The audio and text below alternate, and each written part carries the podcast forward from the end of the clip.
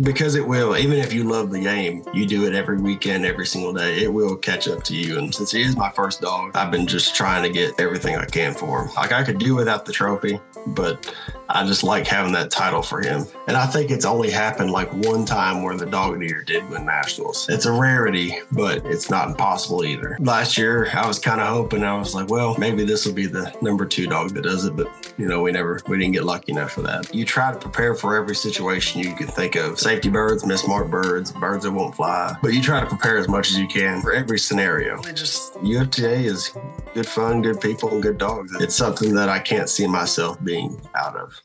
Where else can you go to not only find the information on how to train your dog, but the best deals on training equipment as well? Standing Stone Supply has everything you need to create that next versatile champion from DT system electronics down to even emergency med kits to take with you on your hunting trips. If you need some help with your training program, then their step by step online course might be a great fit for you, making it a convenient one stop shop for the knowledge as well as the gear to take your training to the next level. Hit up standingstonesupply.com and promo code GDIY will save you 10%. Being an upland hunter in the South nowadays unfortunately means a lot of travel to try and find birds for my dogs. This means it's even more important that my map scouting is reliable to justify the effort. This is where onX comes in. I can honestly say that onX directly impacts the level of success I find on my trips, whether it's the private versus public land boundaries, the expanding number of unique layers and features by state, or the 3D mapping capabilities. My initial step in planning my hunting trip starts with onX. To know where you're going, you have to first know where you stand. Check out onX Hunt Maps and use code GDIY20 at checkout to save 20%. All right, everybody, welcome back to another episode presented by Standing Stone Supply. Joined with me this week is Loren Troutt. Loren, how you doing, buddy? I'm good. How are you? Pretty good. So uh, we we have you on this week. We're going to talk about you're one of the uh, top two point leader in the UFTA standings right now. And anybody that's been listening to the podcast for a little bit, they know that I've been kind of getting involved in UFTA, trying my hand, ultimately getting my butt kicked so far. But uh, throughout the process, it's kind of neat picking the brains of, of guys such as yourself that have been doing it for a while. And, and this is something that you really enjoy doing. And you, you've been involved with it pretty much your entire life, if, if I remember correctly. Uh, so right, we're going to kind of just cover your your background and and why you like UFTA, what what's appealing uh, to you about it and and pretty much what the whole point race is and what it means to you. But let's go ahead and start off. Introduce yourself, tell everybody where you live and and what kind of dogs you run and all that fun stuff. Um, I'm Loren Troutt. I'm from pretty much central Kentucky, Elizabethtown, Kentucky. Uh, I run German short hair pointers. I actually just got my second one uh, about two weeks ago. I've had my first one for five years now and decided to go ahead and get another one. So when did you decide that you wanted to get a German short hair? Like, like we just said, I think you've been involved in this uh, for a long while because of your grandfather. Is that right? Right. Um, we've always had short hairs. So it's kind of like, didn't really have, I don't want to say I don't really have an option, but that's what we've always had. That's what I knew. That's what I went with, had a short hair. And I've actually been looking into getting a pointer here soon eventually too. Okay. Uh, but they just, I mean, for the game we play, short hair is, I mean, a very useful dog in this game. Yeah. So how long? What's what's the first time that you remember going to a UFTA event? I think I was like ten or eleven years old.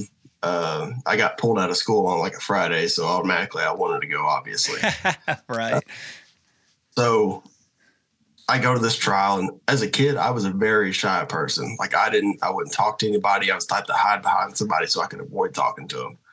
And when I got to the trial, I just met all these people that were nice. I could easily talk to them. You know, they took me in really easily, and I just got to know more people. It actually opened me up more getting into the UFTA, made me more vocal, get, being more social, and not being as shy around people. Mm. And so your first event that you can recall was around 10 and and how old are you now? 23. 23. So you've been involved for 13 years, so the better part of a yeah. of a decade. You you started attending just uh, as a way to kind of get out of school. When did you start competing or at least running the dog? Did you get to do that like around, you know, teenage years at all? So we would have these fun trials at like in E Town, Elizabethtown. And for like youth, people my age when I was like 13, 14 ish. Uh, but I wasn't actually running in trials for very long.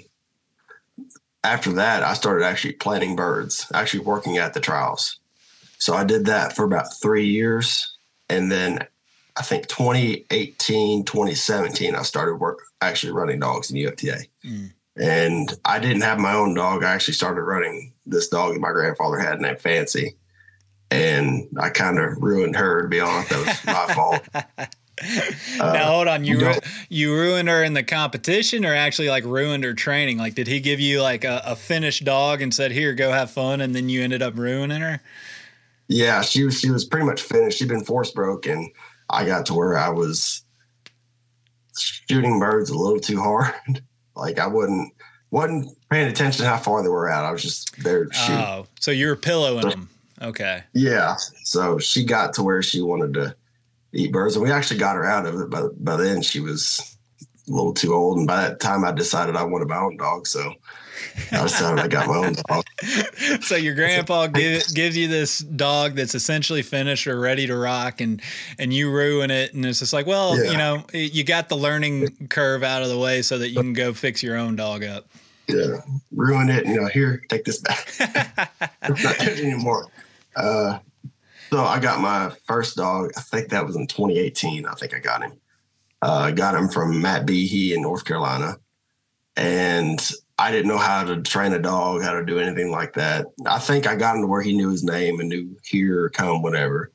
Uh, but I ended up having to send him to Matt to get trained. And when he got back, he knew everything he was supposed to know. I just didn't know everything I was supposed to know. Mm-hmm. So he got out of a lot of stuff. And I had to re bring him back into a lot of stuff he was trained into. And that that was a hard battle for about two years. Mm.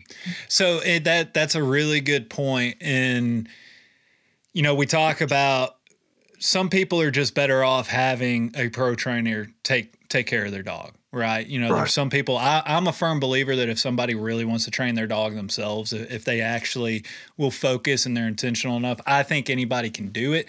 Obviously, it comes more natural to some folks right. more more so than others. But when you go to a pro trainer, it's not like they they're gonna work this dog up, give him back to you, and then you don't have to do anything with them ever again. It's you know it it, it keeps some pro trainers in business right. year after year right. for to get brushing up. But if you if you're gonna send your dog off to a trainer, you you still have to know at least the basics or or the controls, right. if you will. You know, somebody's giving you the keys to a Ferrari, you have to have a driver's license. Exactly and that's the problem. I he showed me everything I needed to do. I just wasn't doing it because I one either didn't have the time or the ability to get around to do it, and or the drive to even do it at the time. Um, but then I got to where honestly I was getting a little embarrassed having being out there. What he would do was instead of you know how we have zones front, middle, back zones, mm-hmm. he would take off like a rocket as fast as he could to the back of the field and then you have to walk all the way. He'd be on point, obviously, as soon as he got back there. And that's a long walk to the back of a field as fast as you can. Yeah. So that was a better part of a year and a half trying to get that fixed in general. Yeah. Uh, but it honestly, it made me better having to do all that than just going through it. If I would have worked him as soon as I got him back, I wouldn't have learned as much as I did having to retrain him on all the stuff that I did. Yeah. Well, and I mean, y- y- we all learn from our mistakes more so than our accomplishments. And and anybody listen to this again, you know, UFTA it, it is a it's a time trial, and you have three different zones in a field. So just picture a long rectangle field, and you're going to have three different zones, all kind of evenly spaced out. So it's like you have three grids, if you will, or squares within that rectangle. Right. And uh, so there's you know that there's one bird planted in each one of those zones. You don't know where in the zone, but that's what where the dog's supposed to be. So you don't have to go in any particular order of the zone, but what you just described, obviously, you don't want to pass up birds to go in the very right. back and then work your way back up. It's not like you get any points by finishing closer to the clubhouse than right. than the other way. So, uh, so I can see how that could be be frustrating. So, did you end up coming out on the other end of this? Like, did you figure out a solution to get him to work the the gate bird in the middle zone before moving back? Like, walk me through your your headset and how you, how we kind of rectified the the problem. So it got to where let me think. I think a year year and a half into this, after this whole problem arose, um, I would work him. I'd put one bird in each zone if I was just working him at home with an e collar and that just wasn't working. So it came down to there was a trial we were at up in Illinois, and he could have won it, and it just came down to where I wasn't doing what I was supposed to be doing. And my grandfather gave me the option either I sell him or I fix him. And I wasn't about to fix or wasn't about to sell him. I'd already made a decision. This is my dog. I'm, I'm keeping him for as long as I as forever. Uh, so I came down to end up asking some of the guys I hung with uh, advice because a bunch of if you ask people in the UFTA for advice on stuff, they'll give you advice on how to work dogs or how to fix a problem. They're not going just going to tell you go on. Yeah, no, I'm not. I'm not helping you with that. Right. Uh, so originally, what they had told me was, you need to let him know that you have where you're at is where the birds are. So I wouldn't put any birds in the field at all. I'd go out with a bird bag with three, four birds in it, and I'd let him just take off wherever he wanted to go. And I'd stand in one spot. And when he'd make his way back to me, I'd throw a bird down right there beside me. And eventually he caught on to where that meant, hey, there's birds here with him. And I only I stayed in the front. I never went past the gate in the front zone when I did that that worked for about two and a half months till he realized that the bird bag meant I have birds and he wouldn't leave my side when I went out to fish. so uh, after that, I just started working where I put birds in the field before I went out, but I didn't put any past the gate. I'd put two or three in the gate, and that's actually helped a lot getting him to stay close and stay in the gate. Um, I might put one in the middle every once in a while, but I stopped putting them in the back, and that's he stopped hunting the back after that. Interesting. That's that's really reflective of we talk about stop to flush training on on previous episodes, and and when you kind of mm-hmm. do stuff like that, the dogs get used to the birds coming from your your hip pocket, your bird bag, or or whatever if you're throwing birds too much, they're going to get sucked into you, right? Like that, they get real sticky. They're not going to go out because they it, it, works. They they associate you with birds, but at some point you have to kind of extend that out to where it's out in front of them and they're not just seeing seeing you in the picture with the bird and that's where you know launchers come from but you know i tell everybody you know stop to flush is one of the most valuable things i think that you can train your dog up on uh, but it it does naturally uh, result in stickiness and, and dogs that don't want to leave your side. I mean, it's just you know a product of it. You no no way to get around that. I've I've yet to see a dog not get a little sticky or reined in from it. Mm-hmm. So right. So did that solve your issue by just planning in that zone that he just grew accustomed to it? it you know, he's just like, oh well, they're not going to be in the other zones. I'm I'm curious if you saw any kind of backlash to where if that did work and you go in the next trial, did he just stay in zone one uh, and not want to go into two and three, or did he follow and stay with you like he should? So, well, there's another thing I also tried. I forgot about this till I just I remembered it now um, before the trial, before he ran, I would keep him in a crate up until right as soon as I ran. And that what it did was it calmed him down to where when I got him out, he was real mellow. He didn't have that energy built up because what what had happened was we'd sit there and watch the run before us, and he gets so worked up from watching that do- other dog work the field before him that he just wanted to take off as hard as he could. And he would stay in the gate for the most part, but after, if he didn't find it after so long, he'd just take off his fat, like he'd leave it. So keeping him in the crate actually kept him, helped out a lot, calming him down. But after a while, it got to where it was getting him too calm. So now, eh, plus a lot of it was him being a puppy still. He was still two years old, had a lot of that energy built up he wanted to burn off. So if he's gotten older, it's gotten a lot better. Yeah. I don't have to keep him in a crate or anything like that. He's it's, it's a lot calmer now. Yeah.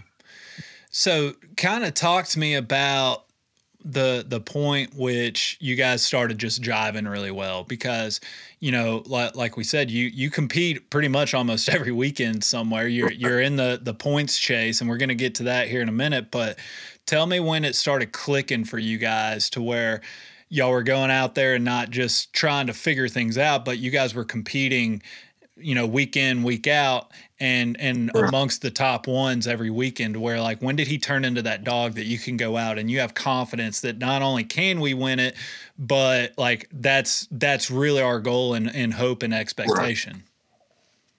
so about 2020 let me think actually 2019 i had shot this gun for two years or so and he was actually clicking about 2019 and I started shooting good with this gun. I couldn't shoot when I started out. I could not shoot good at all. Like I, I miss all the time, or double shoot one or the other.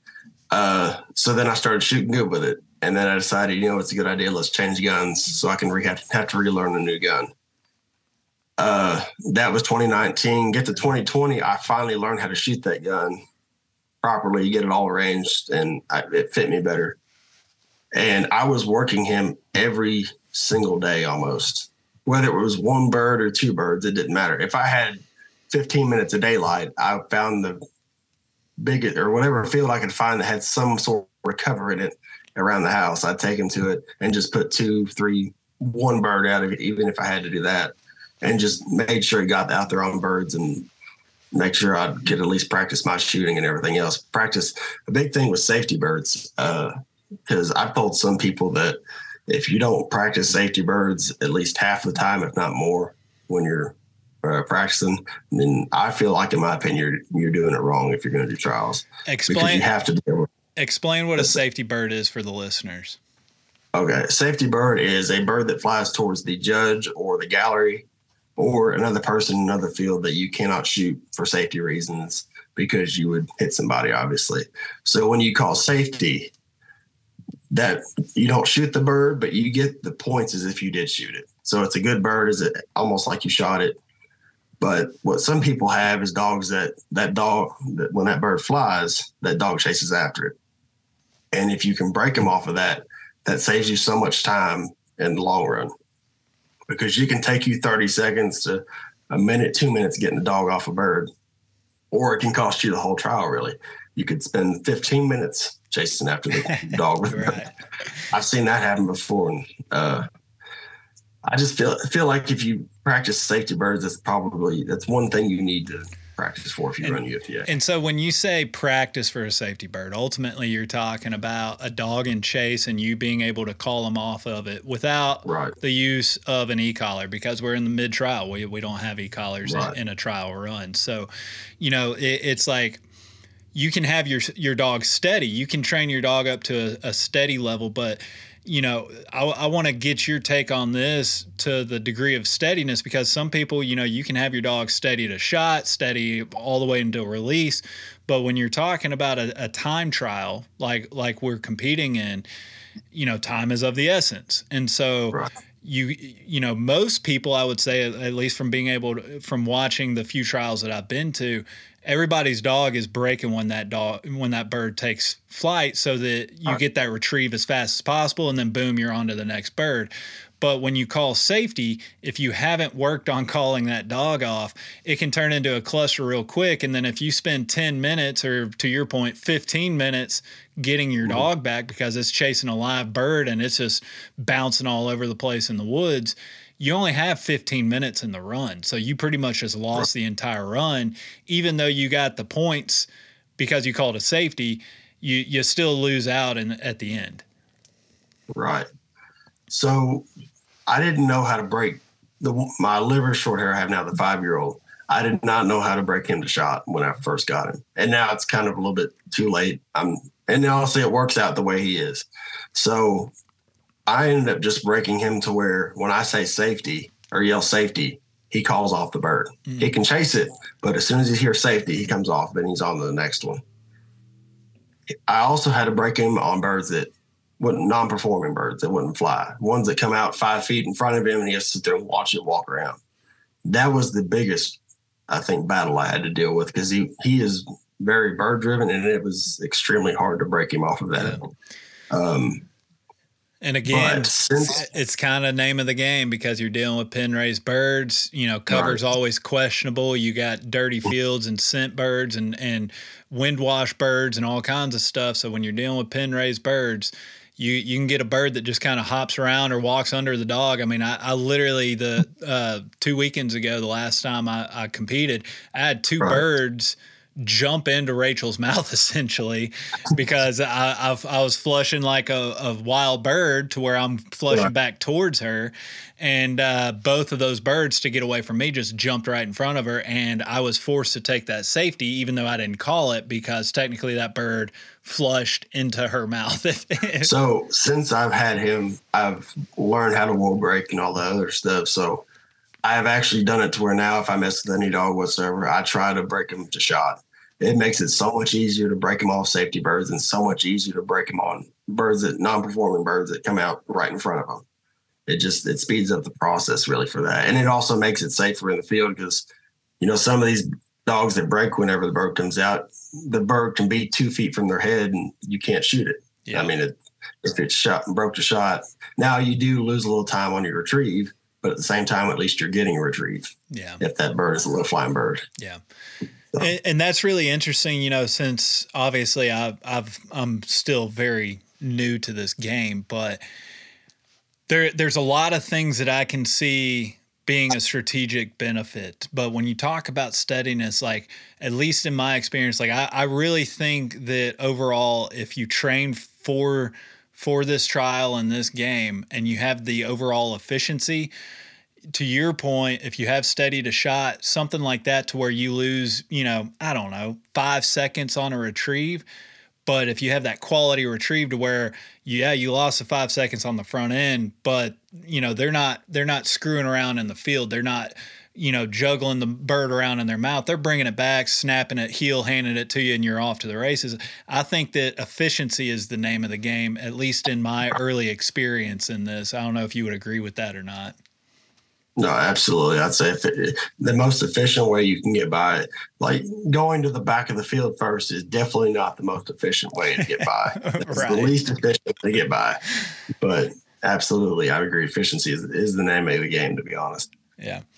So outside of steadiness, talk to me about like what is it when when you say go? So you know when people that haven't been to these trials you're, you're kind of sitting in a blind while the the bird planters out there planting the field. Then they come back and the judge says okay you know eh, it, we're ready when you are. And so you release the dog talk to me about your mindset going like when you release the dog what's your strategy? What are you looking for? Do you have an approach or do you just really say hunt them up and let the dog go go do its thing and and you kind of go? I, i've seen you in the field so i, I kind of know how you kind of push and pull sometimes. Mm-hmm. but i, I want to know like what's your thought process when you say go get them and and and your guys heading to zone one Okay.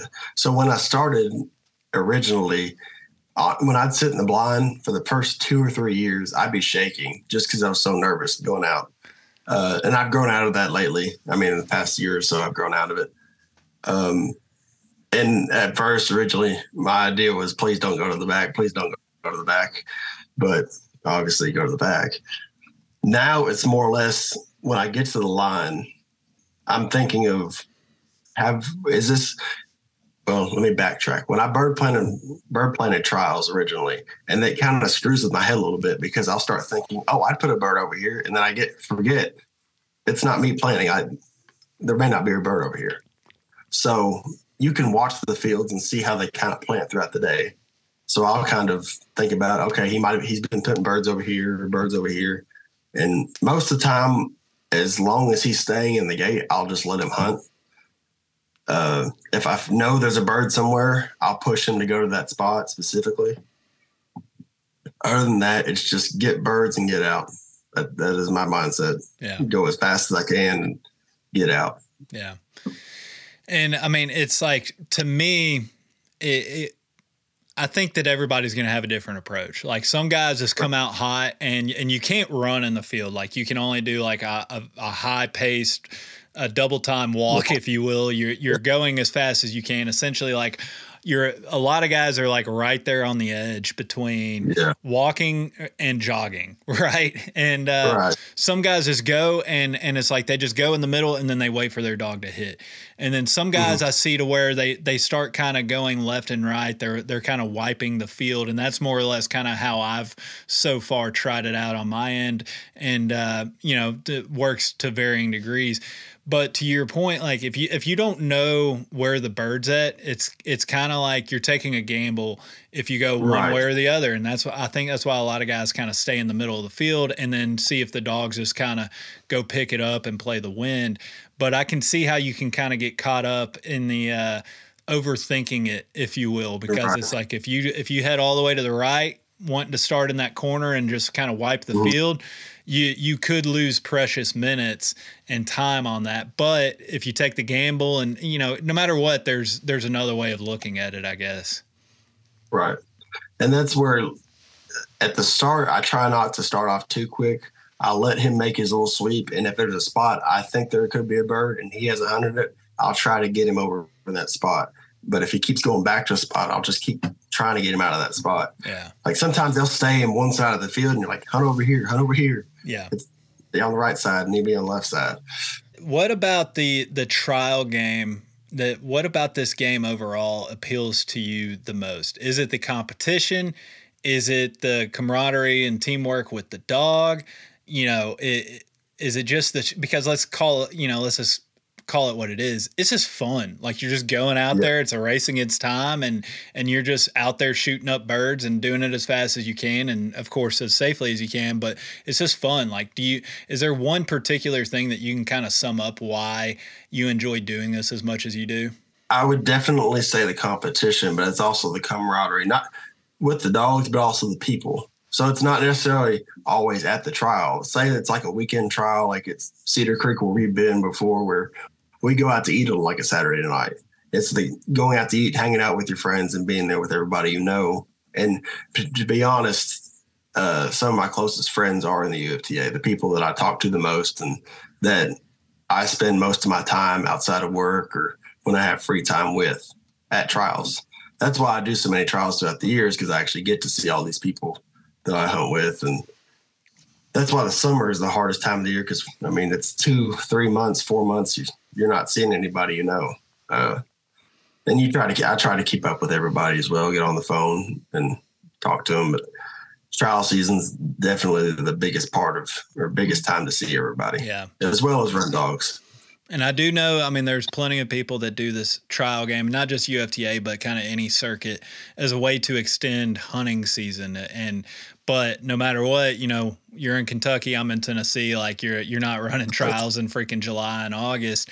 What are you mm-hmm. doing in the off season though? Is that when you're kind of doing some table work, force breaking dogs? You know, what, what are you concentrating on with your dogs? Or are you just trying to keep them in shape and, and counting down the months until it's time for time to go out there and compete again? So I started force breaking this past summer, and that's all I did throughout the summer as well.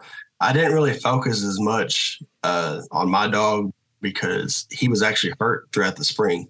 So I kind of let him lay back a little bit and try to get him healed up and let him just rest. Because the year before, like I said, I worked him every day of the year, and I meant every single day. It got to the like the last week of the trial season. I was like, all right, I'm gonna give him a break. That lasted two weeks, and I said, I, I can't do this. I got to do something. So I started working him again throughout the summer, and I, I feel like I might have overworked him a little bit. So I slowed down this year and kind of I gave him about a two or three month break to kind of heal up and rest and recover. Yeah. Well, and I mean, was that break just as much for you as it was the dog? Because I mean, you start doing this stuff, like you said, Yeah. every day. We we can start getting burned out on this stuff as well. It was it, it that was another thing. It was I was trying to keep myself from getting burnt out on this. I was because it will even if you love the game, you do it every weekend, every single day. It will catch up to you, and I realized I need a little bit of a break. Yeah, especially with again, you trial all the time, and that that's why you're in this this points chase. So let's jump on into this. Is you look at the points leader when you start kind of figuring out how the points work and how you accrue points throughout the the trial season, and then you start looking at the point leaderboard. Obviously, a few things stand out to you. A, like you know they they have to win a lot, but B, they just have to trial a lot. Like I mean, it, that's just right. kind of the name of the game what what is it what is the benefit to being the points leader through a trial season? Let's start there. So just the points leader you get a big nice fancy trophy at nationals in february. So that's always great. That i think you can get a jacket as well a nice carhartt jacket. But it's also the title of dog of the year that like kind of sets me. Like i could do without the trophy but i just like having that title for him uh, and he's gotten it before. I just I want to get it for him as many as much as I can, or do as much as I can for him. Since he is my first dog, I've been just trying to get everything I can for him. Mm-hmm. So yeah, I mean, you just you just want the accolade for your for your buddy essentially. So I mean, I right. I, I, can get that. W- walk me through like when you decide I'm gonna go after this. I'm gonna get my buddy the dog of the year title. How much suck do you know that you have to to take in for that? Like, is it is this a a labor of love or is this just like no? Nah, grit your teeth. We're gonna do this, and and and hopefully we end end up on the right side of the chase here. So last year it was pretty much love. It was not. this year is tough. I'll admit this year is tough. Last year it wasn't as tough just because he had started out the year good from January to April. He was consistent through then, and then throughout the fall he just kicked it up a notch and just kept going. This year it's been a little tough with spring. He was kind of he was hurt, so he wasn't running as good. Uh, this fall he's picked it back a little bit up a little bit. It's just so you really I try to decide in January if I'm gonna try, and you really got to wait until the fall to see if you're gonna try. Mm-hmm. So I'm always sort of trying to go for it, trying to push for that, you know, the points or whatever at the start of the year. Uh, I can't remember where I started spring this spring where I was at, but I think I've gained about 400 points this fall since the spring. The spring was not great for me.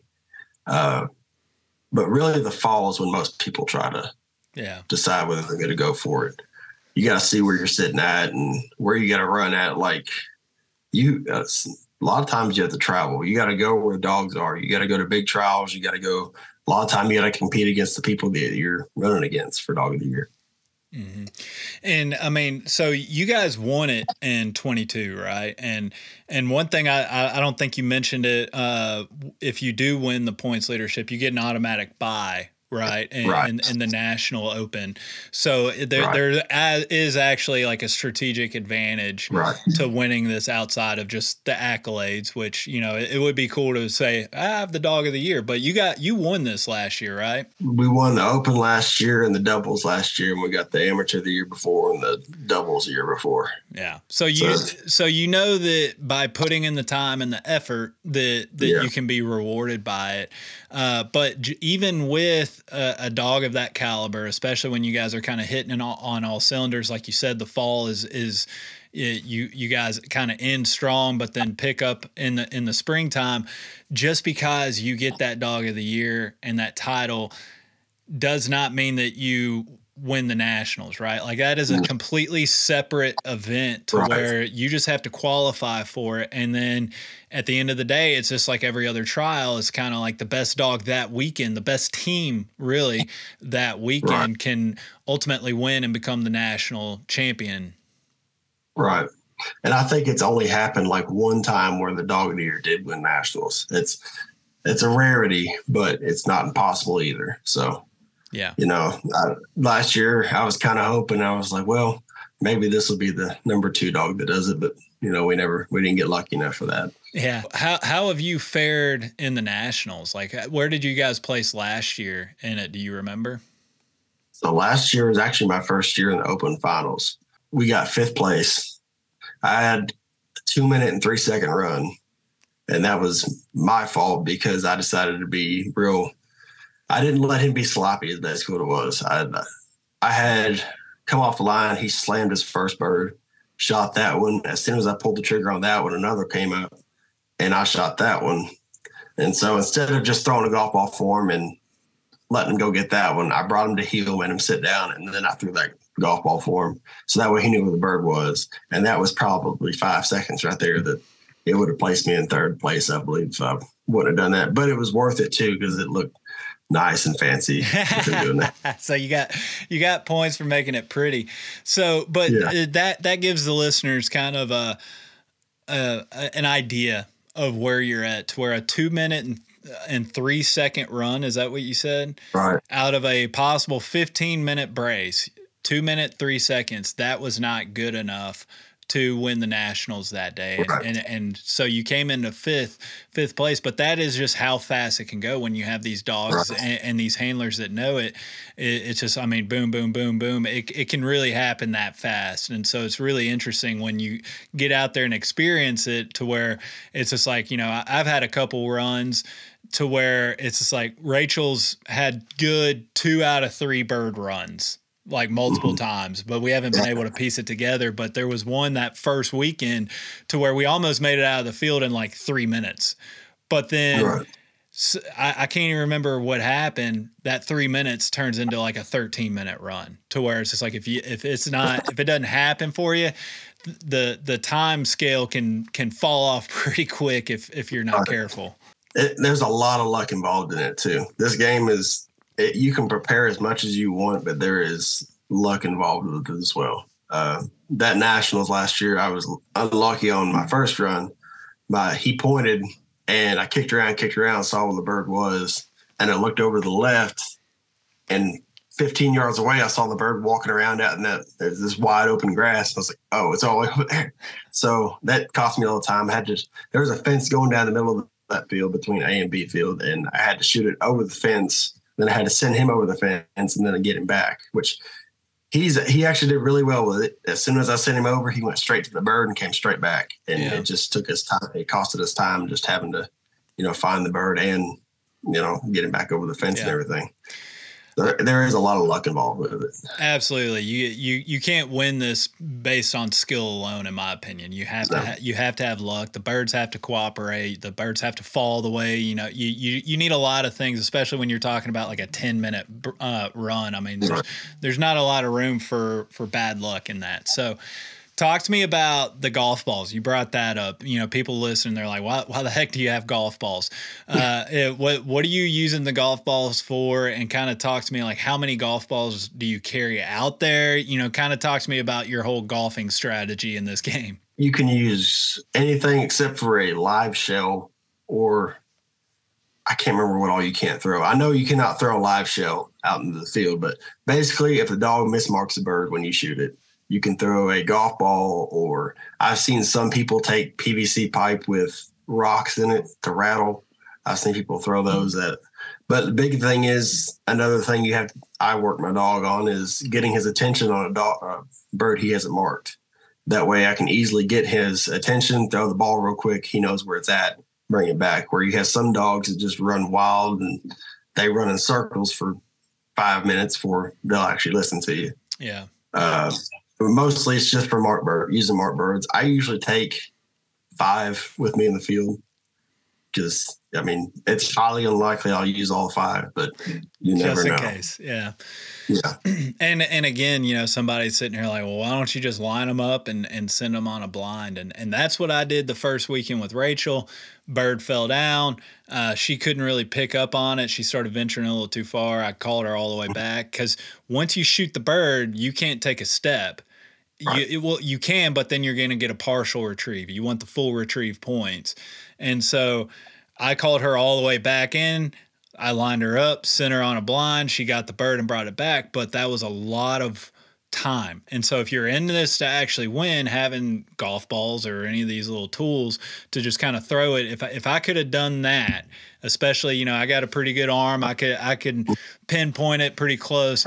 I could have done that, and uh, you could say that if you just put a handle on your dog and and you know whoa and cast and stuff like that, exactly. you're, you're not getting graded on any of the obedience. Like if they ignore you, by all means, like some people's dogs are pretty rough out there, but mm-hmm. uh, everything is just it, it it, it's an opportunity cost. Everything costs time, and so it's it's really like until you're in the moment doing this and and really trying to go as fast as you can, uh, you you really don't you don't see like the biggest pros and cons to some of these decisions. I guess until you're right. in it. I don't know. And that's part of why you try to prepare for every situation you can think of, and that's one of them right there is a mismarked bird or something. Safety birds, mismarked birds, birds that won't fly. Uh, getting two at one time, which is, I mean, I guess that could basically be a mismarked bird as well. But you try to prepare as much as you can for every scenario, best you can think of at least.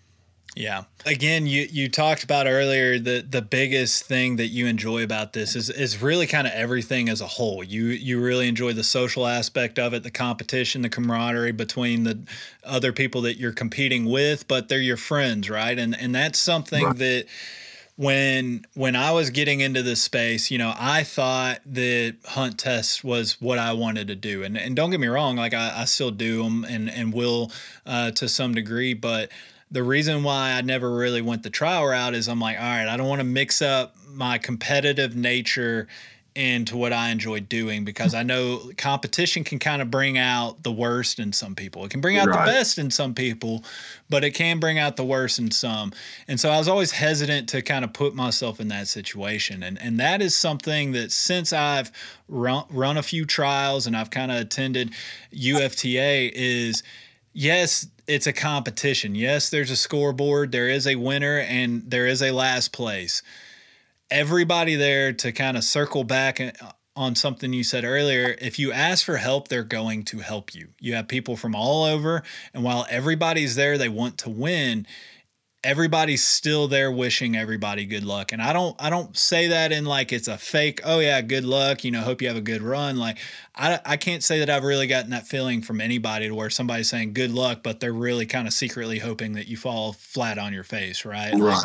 like, like it it truly does feel like everybody's there to win, but they want to do it in the right way to where they know I won this and it wasn't just because everybody else sucked. It was because my dog earned it, right? Right.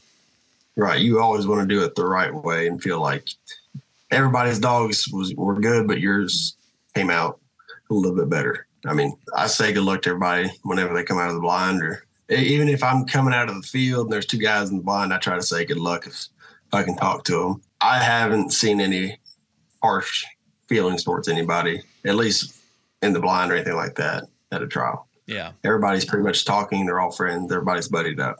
Another thing is, you know, being around everybody, there's a lot of people talking actual hunting, right? So like, you know, you go to certain dog events and, and different tests or, or trials and and it's just like that's that's what they're there to do. Obviously, you're going to talk to a lot of people talking about whatever organization or circuit they're involved in. That's why they're there. Right but to varying degrees do you come across people that are actually talking about wild bird hunting and trips and and that's something that I noticed right off the bat here is you're surrounded by people that yes they're playing the game and they're playing the game to win but the vast majority of people are wild bird hunters and going on trips. And this is something that as I've gotten to know you a little bit you're you're not a wild bird hunter yet but you have plans on becoming one. Where does that kind of fall in your in your sights uh, when it compares to like preparing and, and competing at these high points and chasing the the dog of the year and balancing that out to eventually getting out and learning the wild bird game? So to be honest, um, next year, this coming year, I think I'm going to slow down on trials and try to get more into wild bird hunting. For the past two and a half years, I've won, I've heard all my buddies talking about wild bird hunting and the trips they go on and seeing on social media all these pictures and all these videos, and it's always maybe want to go. So I'm going to start trying to push myself to at least go once a year, maybe twice a year if I can, go wild bird hunting. Um, not sure where I'm going yet.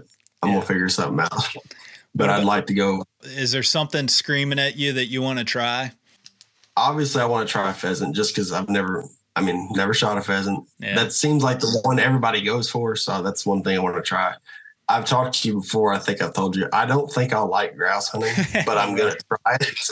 I don't think I'll like it, but I'll try it. Um, I definitely want to hunt chukar and uh, partridge for sure.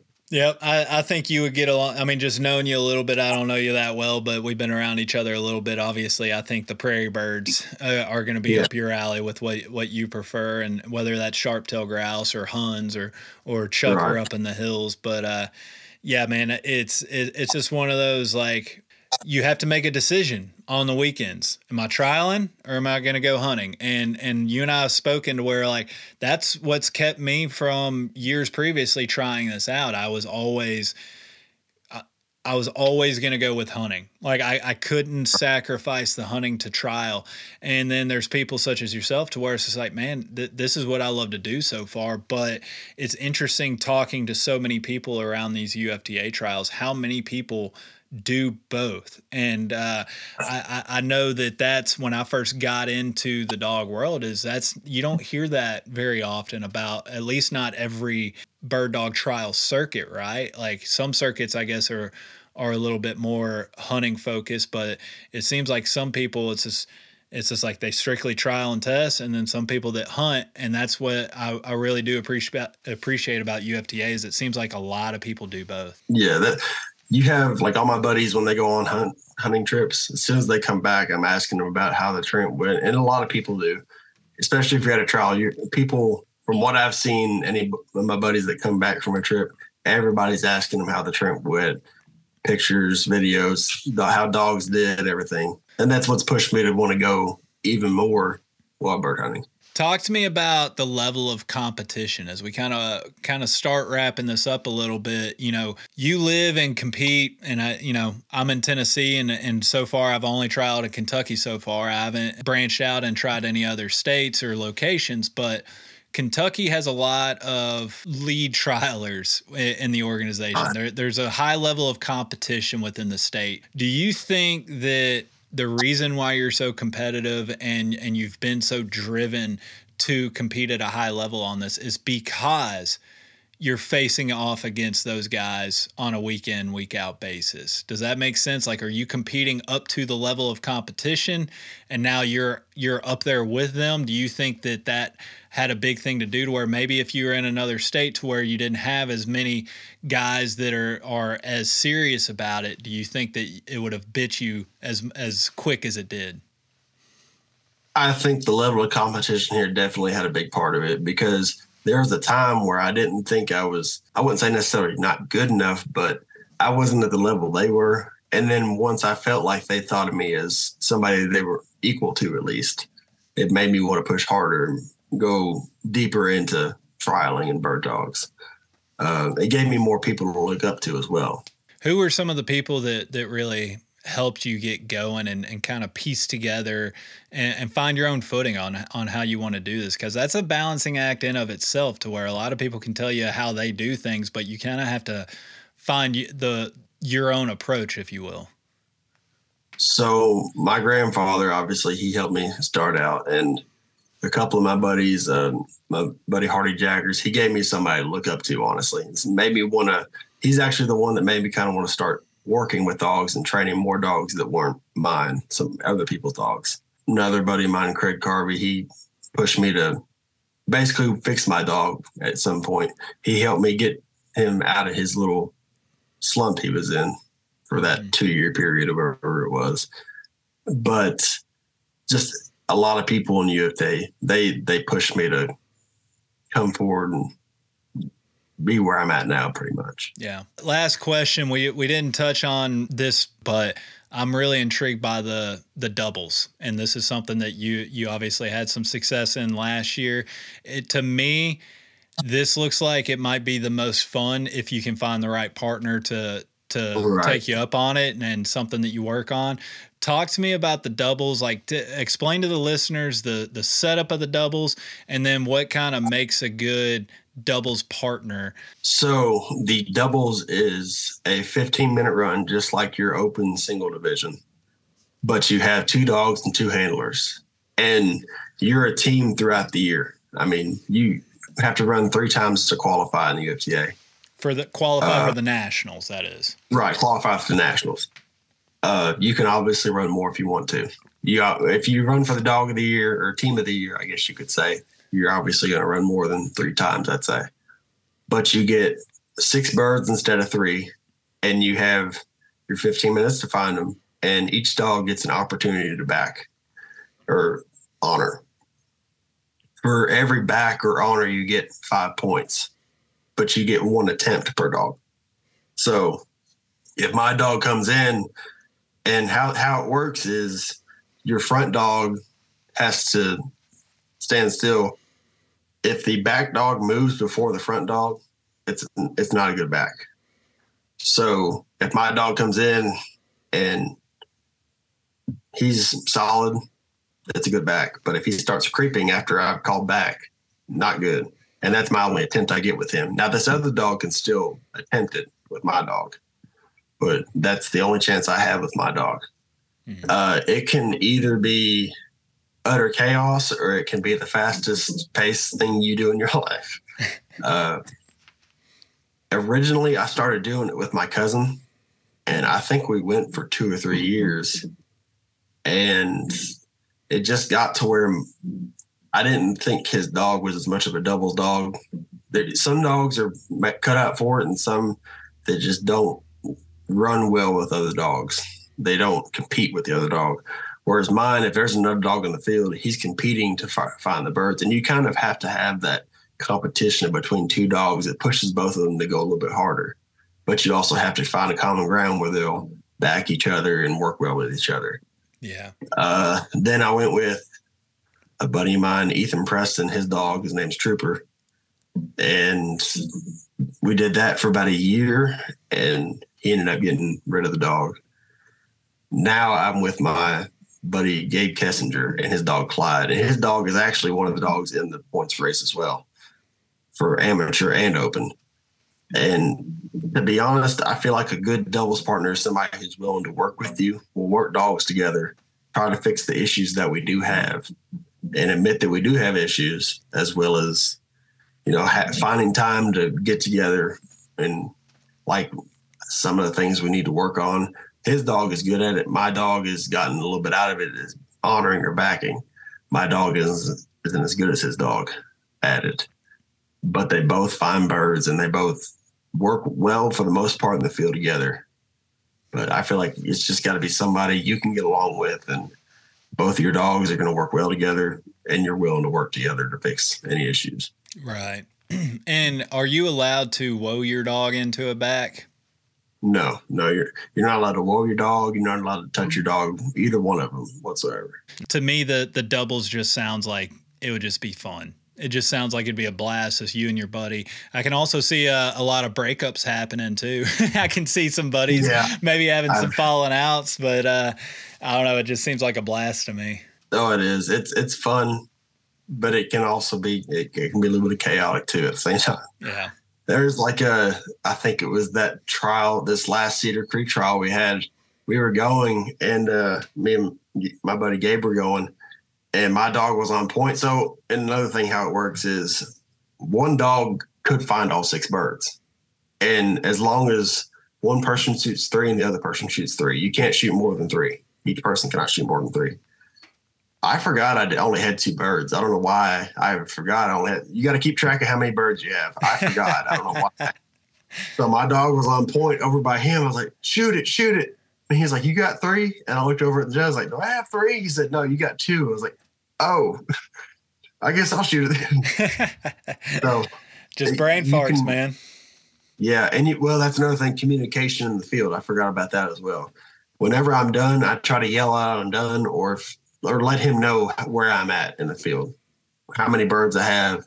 If I didn't get a bird in a certain zone, that way, if he needs to, he can go back and get it if he has to. Yeah. So communication is a big part of doubles as well. And I'm assuming you you you have some doubles partners that have probably been doing this for for freaking years, and they just have that shorthand in the field to where they don't even need to worry about the communication. They just kind of know what the other one's going to do, and and stuff like that. It just sounds like, man, you you found the right doubles partner. I think that that would just right. be a freaking blast. Right. Some people they they just they have a strategy where, like when my cousin and me we started doing doubles. That was when my dog was running to the back of the field as hard as he could so what my cousin would do, he could keep his dog in the front. He would get the two front birds, I would get the two back birds, and we just meet up in the middle and get the middle birds. There you go. And it worked for us for a while. And then I decided I'm not doing this anymore. I, I, got tired of walking the back the field. That was I had some strong calves that year. Getting your steps in. Oh yeah. Well, Loren, man, is is there anything else that you think that we should touch on before wrapping this up? It was a, it was a blast, kind of getting to know you a little bit more and a little bit back on your on your backstory, but really ultimately just what it is that you enjoy about UFTA so much. Because I mean, seriously, like you know, I, I was at the nationals last year, but then the first trial this year is like you're the first person there that I that I met, and it just seems like you're if there's a trial within spitting distance, you're going to be at it. Yeah, well, as long as it's in Kentucky and I can get off work, yes, I'll I'll be there. But yeah, uh, yeah, mainly just UFTA is good fun, good people, and good dogs. It's from what I've most I've gotten out of it for the 13 years I've been been in. Yeah, it's something that I can't see myself being out of. Yeah. Well, awesome, man. Well, uh, yeah, at the time we're recording this, the point leadership has not uh, it has not been established, but by by the time this comes out, you know, guys, everybody stick with the outro if you want to know if Loren uh, won Dog of the Year or not. And uh, yeah, man, I appreciate your time and kind of just talking dogs and UFTA with us. Absolutely, it's good talking to you. Yep.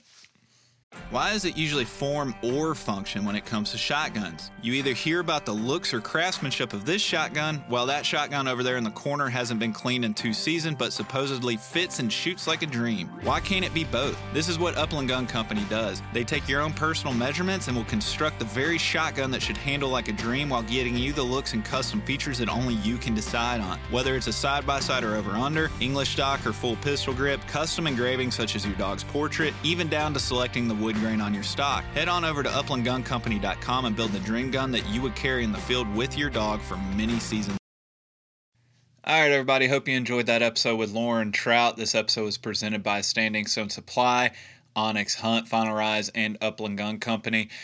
You know, there's a couple common threads between the last two episodes, both with Kevin and Loren, but I think that the main thing worth highlighting here is that while UFTA and, and trialing in general is a competitive nature. Everybody's out there to try and win and better themselves and their dogs and their kennels and, and their lines.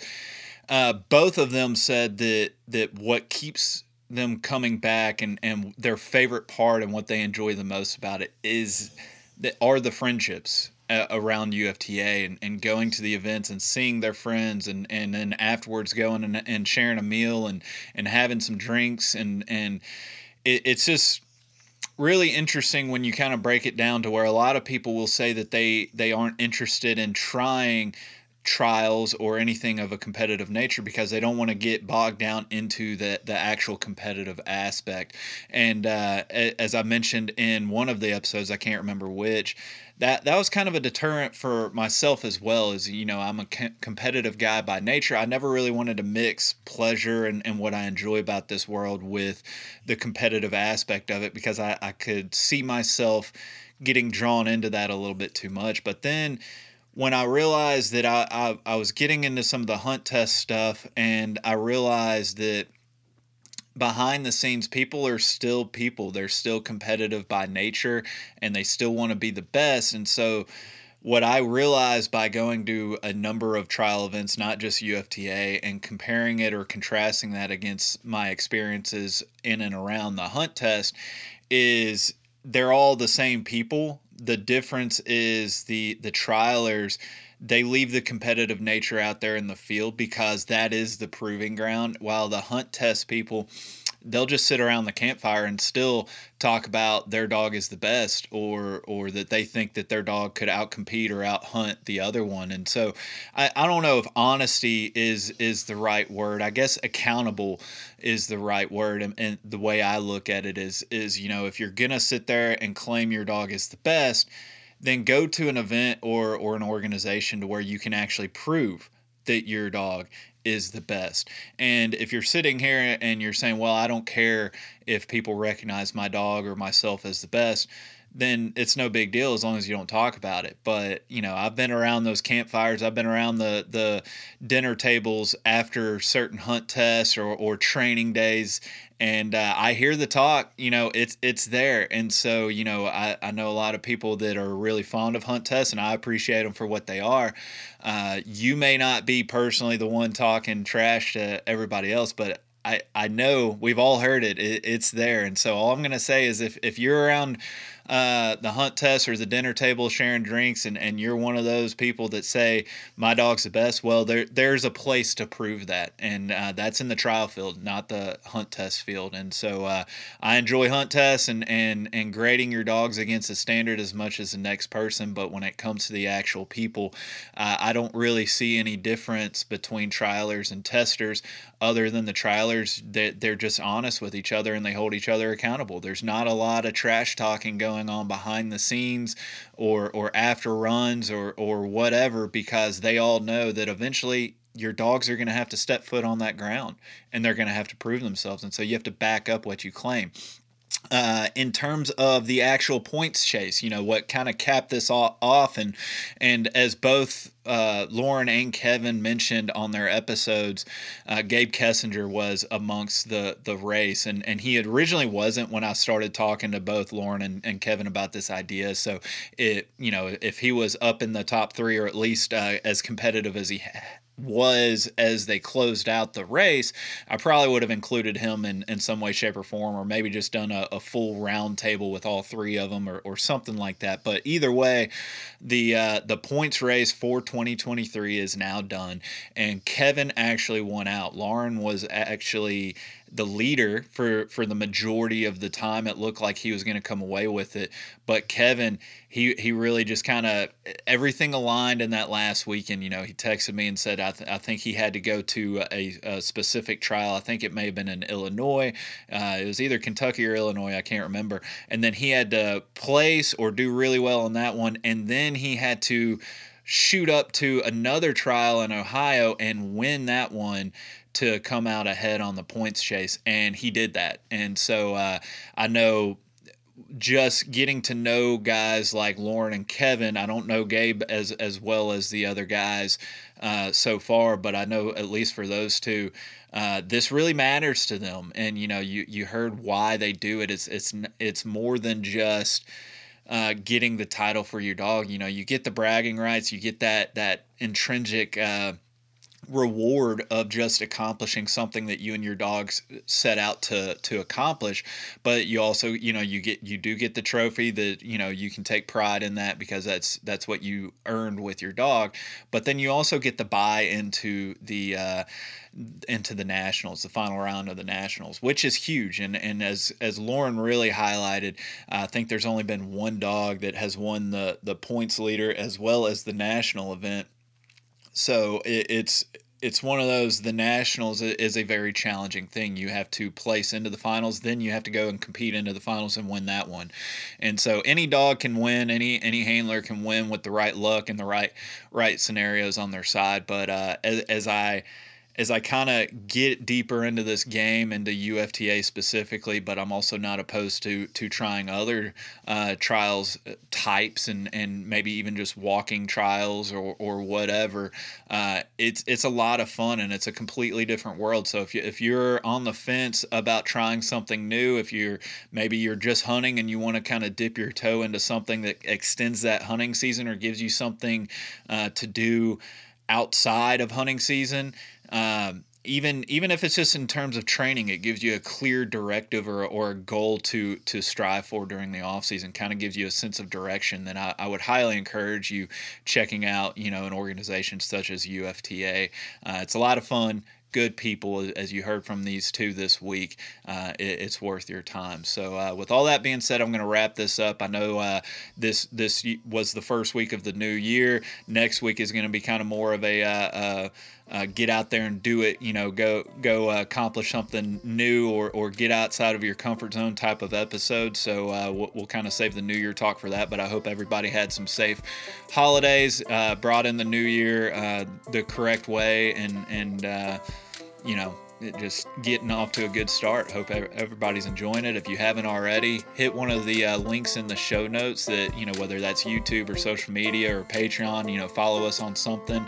Uh, we have a lot of big plans for 2024. And, uh, you know, thanks to everybody that's hit play, downloaded, shared anything, signed up for Patreon, anything in 2023. Uh, I'm only looking forward to taking this to the next level in 2024. Hope you have a great day. Thanks for joining us again, as always.